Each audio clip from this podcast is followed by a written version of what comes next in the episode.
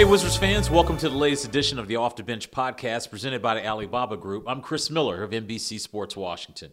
Hope everyone is enjoying this long eight game homestand, the longest of the season. Wizards are playing some really good basketball. So we decided we were going to chop it up with the rookie, Corey Kispert, on this edition.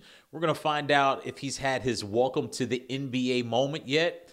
But he has had a fanboy moment, and you won't be surprised to know which NBA All Star that was. But before we get to the interview with Corey, just a reminder make sure you download and subscribe and leave a comment on the Off the Bench podcast. Let us know how we're doing and let us know if there's any questions you want me to ask players, front office types as we're getting close to the February trade deadline. All right, sit back and relax and enjoy this latest edition of the Off the Bench podcast with Wizards rookie Corey Kispert. Capital One Arena is partnering with Clear to help Wizards fans get into home games faster for free. Beat the crowds on game day and enter through the Clear lane at the 7th and G Street entrance across from Clyde's. Download the free Clear app and get started today by selecting Wizards. When you arrive, you'll take a quick picture at the Clear pod to confirm you are you and then walk right in. Download the free Clear app today to get started. Hey, Corey, I want to start with just kind of like we're at the midway point of the season, and it's your rookie season. So, kind of big picture, what the first half was like for you. Uh, it's it's been a real like growing journey for me. Like getting here, I had a really good training camp. Started off strong, um, and then you know the results in the games didn't necessarily follow what I was doing in training camp, mm-hmm. and it was you know there's some days it was tough to kind of um, muster up the confidence to, to get out there and play the way I knew how to play. And I think that results showed on the court. And um, thankfully, the coaches and the staff and the players, you know, continued to believe in me and who I am as a player. And you know, now with more game experience, more minutes under my belt, and just playing, you know, in that rhythm of every other night, I feel way more comfortable out there. Mm-hmm. Um, I feel like a different player. I feel more confident. I feel like a player that um, really belongs and can have a lot of success in the league. And um, you know, it's amazing that we're only halfway through it. You know, I've been through all of that transformation yeah. in just half a year. I'm really excited to see what the other half of it brings. You're so confident the other night, man. You really tried to go catch a body. I mean, I was like, I was on the broadcast. I was tried. like, oh, Corey still thinks he's in college. Okay, I love it. But that is what I think people don't really realize is you have played. At, you've been the best player on your team. It's probably your whole life, mm-hmm. and then you get drafted to the place where you've ultimately always wanted to be. Mm-hmm. I asked Deni this, and I want to ask you is the NBA everything you thought it was when you were a kid watching it, close to it, and now being here? Yeah, when I was a kid, I definitely envisioned it a lot different. Like you don't see, and you don't even imagine all the behind-the-scenes stuff that goes with it. You don't imagine the travel. You don't imagine the hotels, the practices, the you know time zone changes. You don't even think about that. You just watch them play and hit big shots on TV. Mm-hmm. So as a kid growing up, that's all you think about. And you know, as I got older, my perception of the NBA changed. It changed. Like I had really lucky to have like friends and teammates that went before me and played in the league, so I was able to kind of learn it through them. Um, so I wasn't surprised by too much coming in this year. So let's talk about the stuff that has nothing to do with actually playing the game. It's the the travel, mm. uh, it's the treatment, it's the film study, it's the not playing, it's the sleepless nights. Why am I not playing? When am I not? How have you kind of navigated that, and who have you kind of leaned on to just be like, hey, is this is this normal? Yeah, yeah. Um, you got to see the big picture, right? And that's that's really hard to do. Like we were talking about before we went live, like we're 42 games into the season. We're barely halfway through it and I've already played a full college schedule, right. like from what I'm used to. So the period of time from the beginning of the season till now for me feels like an eternity. But in reality, in the grand scheme of the NBA, we're just you know on a little right. blip. So you got to see the big picture that things take time to develop, things take time um, to work themselves out, and you got to have patience. And it's really hard to do for someone that's um, so driven and wants success like right away. Um, but it was ultimately the best thing for me to have to really grind it out and work hard. I mean, I leaned a lot on you know different players. Um, I think of like Anthony Gill, Deni, um, Rui, uh, Joel Ayayi, coaches uh, Ryan Richman, Alex McLean. Those guys have really invested in me and worked hard uh, with me to help me um, kind of get out of my shell a little bit. And like I said, you know, earlier, we're only halfway through. So, you know, the sky's the limit for the, the next half of the season. You said something interesting there. You said patience. Are you by nature patient or impatient? Impatient, very impatient. It's something that I have to work hard at for sure. Really? Yeah, yeah. I mean, in a growing up and playing a game that's so like results driven, like I want to achieve and I want to, um, you know, score points. I want assists. I want to win. I want to this, this, this, this, this. But when you come into a league that's so competitive and everybody on the floor, you know, one to fifteen, or everybody on the bench, one to fifteen is so good. Um, sometimes that you know achievement doesn't happen, you know, right away for everybody. So you know, ninety percent of the rookies in the NBA are going through similar stuff that I'm going through or I've gone through, like being patient, working hard. Um, you know, the work's not necessarily paying off right away. You're not getting the minutes you want. Like stuff like that is commonplace for rookies in the NBA, and um, you know, I had to realize that, step back, see the big picture, and, and be patient. Corey, I want to talk to you about this rookie class. I've been highly impressed. Mm-hmm. This is a really good class in the ha- first half of their first year. I can't wait to see what it looks like five, ten years down the road. We might be talking about a special group. Who has kind of like surprised you in the class where you go, man, he really burst on the scene? Is mm-hmm. there anybody that's caught your eye? I mean, not. I think I think they catch everybody else's eye. But I've had a front row seat to a bunch of these guys playing careers, you know, growing. I mean, going through high school and college and the AAU circuit. I think of guys like Chris Duarte mm-hmm. in Indiana, um, Ayo Dosunmu in Chicago, Franz Wagner, um, guys that are really making a name for themselves. You know that, you know, either you know had long careers in college for a few of them, or you know had a lot of success in college, but you know wasn't really noticed very much. So. Um, you know, it's a really talented, special group of group of guys, like you said, and um, you know they're they're making the most of their opportunities left and right. Is there any of those guys that you competed with on the AAU circuit where you go, yeah, I've seen that move before? Yeah, no, I mean a lot of the guys that I competed with on the AAU circuit, you know, were already like drafted, you know, okay. the one and done guys. So they've been in the league for a few years, and um, you know, guys like me had to kind of wait our turn and spend the time in college. Do you see the value of that though? Your four years of being more patiently impatient. Yeah. Yes. Good word. Yeah. absolutely. Absolutely. Like the time that I spent in college, and especially that fourth year, was the best decision I've ever made as far as my career goes. Um, I'm just thinking about like small things from like the routine that I have when I get into the gym, what kind of treatment I, I need after practice or before, the kind of shots that I feel comfortable shooting. Um, you know, being a vocal leader, th- little things like that. Um, I learned and was able to like perfect my last year in college. Mm-hmm. So I, I, would never undersell the value of college to anybody. Mm-hmm. Um, I think you got to be smart and really look at yourself in the mirror and understand exactly what you need personally. Um, but I think you can develop absolutely now develop into an amazing NBA player through four years of college. You know, the value of going to Gonzaga and playing for Coach Few and the fact that you said you've got two of your former teammates here. Mm-hmm. What is it about the Gonzaga system that has produced so many NBA players? Yeah, um, well, Coach Few lets you play with a lot of freedom, especially you know getting up and down, play with a lot of pace, a lot of possessions. Similar to an NBA game, I feel like you know my over my years at Gonzaga, like I, I wonder like how many times we actually held the ball and didn't shoot past the 24 seconds right. know, for like an NBA shot clock. Um, you play with a lot of space. The spacing's similar. The concepts are similar, and so um, you know all it is when you step on an NBA floor is just learning how to compete against you know bigger and stronger athletes because everything that you're doing out there, like X's and O's wise, is mm-hmm. exactly the same. So to have Joel and Rui on the same team, do you guys find yourselves like the three stooges off in the corner, kind of telling yeah. your own jokes? Yeah, talking. Inside, a lot of inside jokes are coming back up, and guys are kind of looking at us funny.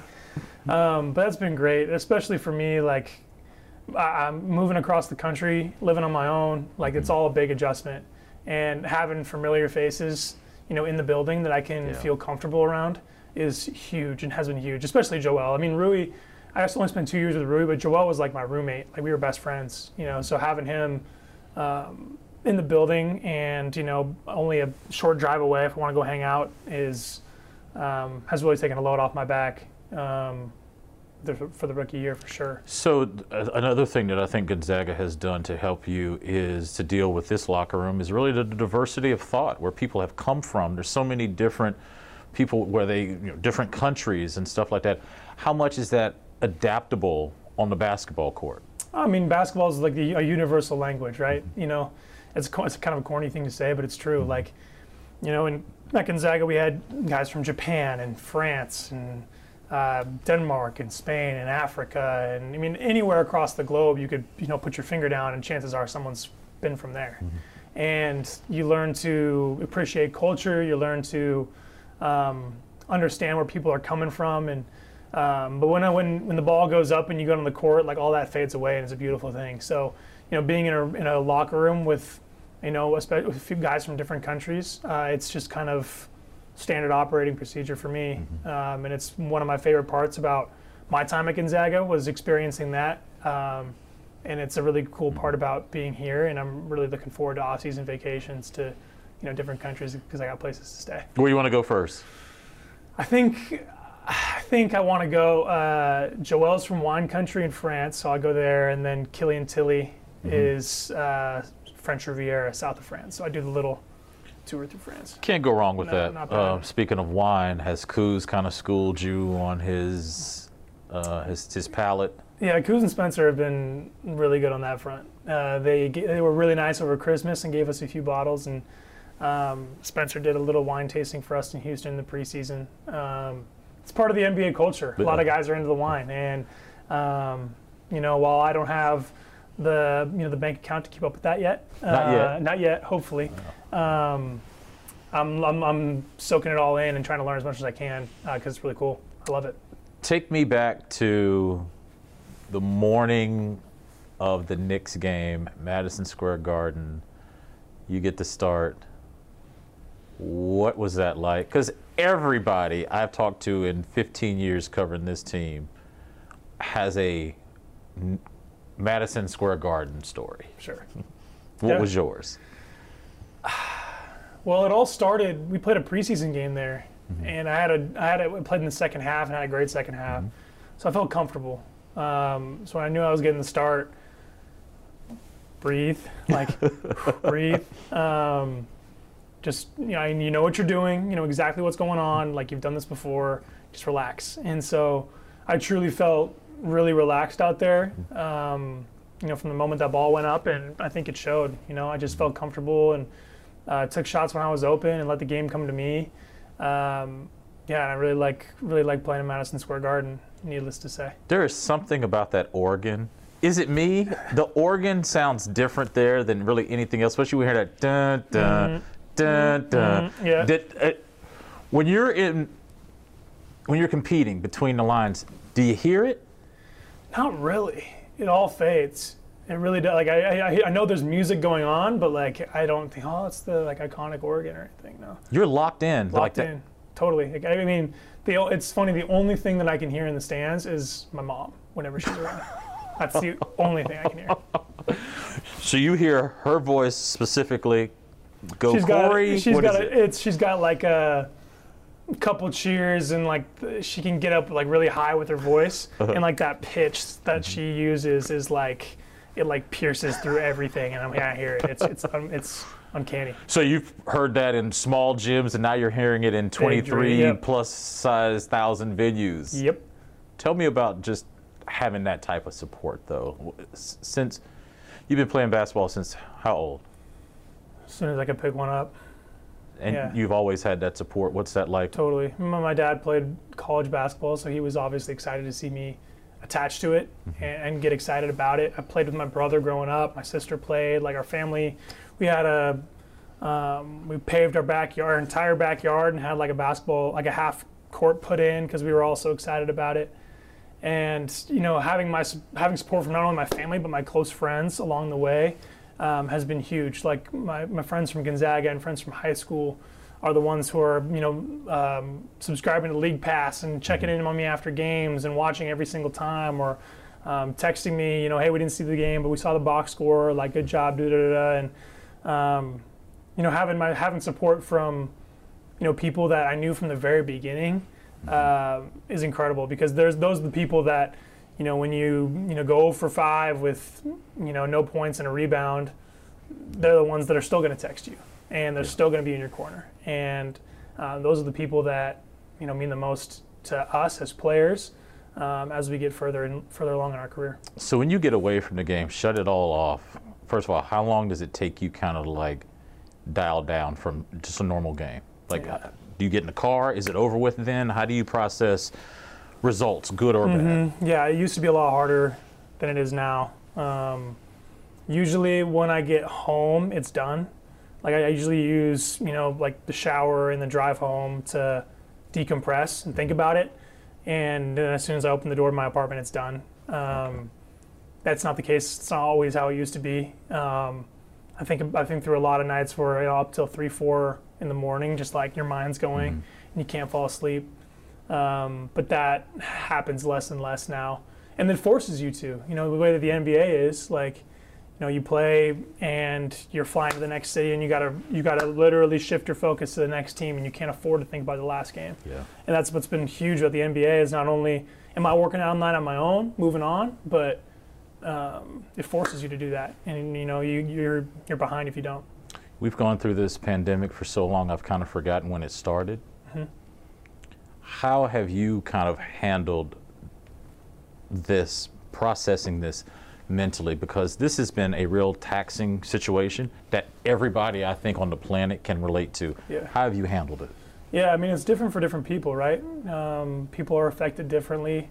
You know, us as NBA players are affected differently than you know people walking around on the street.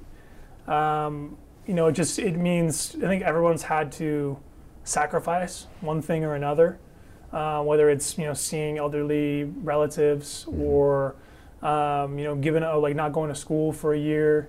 Um, for us, it's you know doing what we love in front of people. I mean, that's what brings so much joy for us is playing in front of people.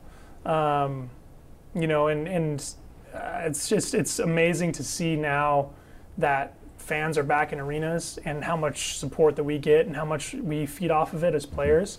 Uh, we're so thankful that we have you know resources now to get people in in gyms and arenas and um, you know I only expect as time goes on we learn more about it and um, can figure out how to you know make it a thing of the past.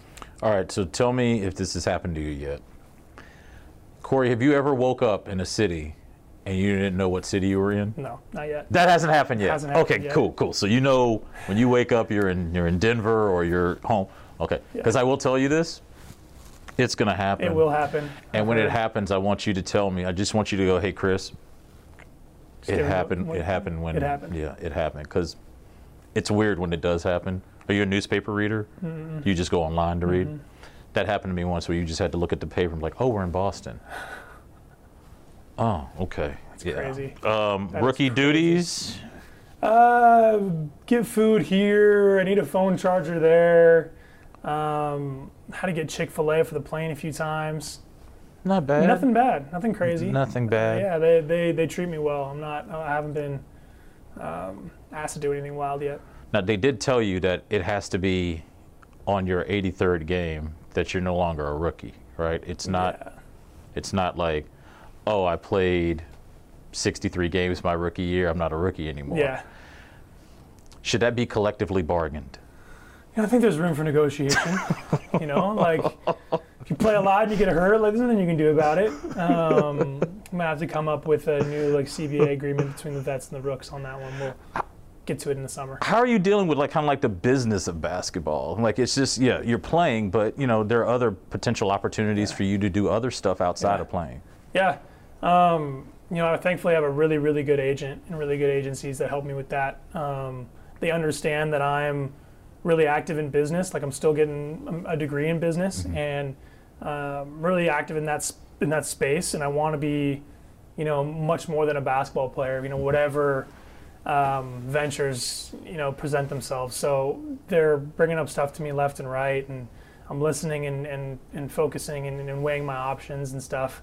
Um, I'm really I'm really trying to. I mean, I, I, but I also understand. You know, on the other hand, the better you play and the more that you do on the court, the more Right. opportunities will come off of the Right. court. So as of right now, I guess I'm taking this year to just really focus on being the best basketball player I can be and kind of reaching out and working on some other stuff. Um, the more you know, chan- more opportunities I have under my belt. Corey, my last question to you: Have you had your welcome to the NBA moment yet, good or bad? Uh, I mean, I haven't really been like big boyed by like an all star yet, or you know, dunked on, or yeah, you know, yeah. Where's the wood? Where's the wood? Um, so fingers crossed on that. But like, just even, I mean, I'm such a visual person, and you know, every time when we're on the road, I usually stay out after I warm up and watch the other teams warm up, and you know, wait for their kind of special guys to warm up and. Um, watching KD in person warm up in Brooklyn was like about as good as it got for me. Like I was just glued the whole time, and um, it allowed me to kind of get my fanboy out of the way. Um, so I was able to focus on the ball went up. But um, seeing the best in the world do what they do, uh, it just kind of ignites my fire and makes me want to pursue it even more. I tell people all the time there is nothing like watching greatness prepare mm-hmm. for the game mm-hmm. because it's not just they just roll out the ball and they just KD gets those rhythm shots in for about 10, 15 minutes, and you're like, is he ever going to miss? Mm-hmm. I'm, I'm, with you on that. He's, he's one of them. Um, Kobe used to always be somebody that I would always just look at and just be like, God, look at the work. And I remember there was a story once. He came here and played the Wizards, and I normally get here like four o'clock, and I'm like, "Where's Kobe at?" And they're like, "Yeah, he was here at like two. He's already in the back." And you just you just marvel at the greatness. Appreciate your time, man. Great perspective. Uh, you talk like you're a 10 year veteran, and there will be no rookie duties here on the Off the Bench podcast. Well, thank you, man. I'm glad I can get out of here scot free. thank you. Thank you.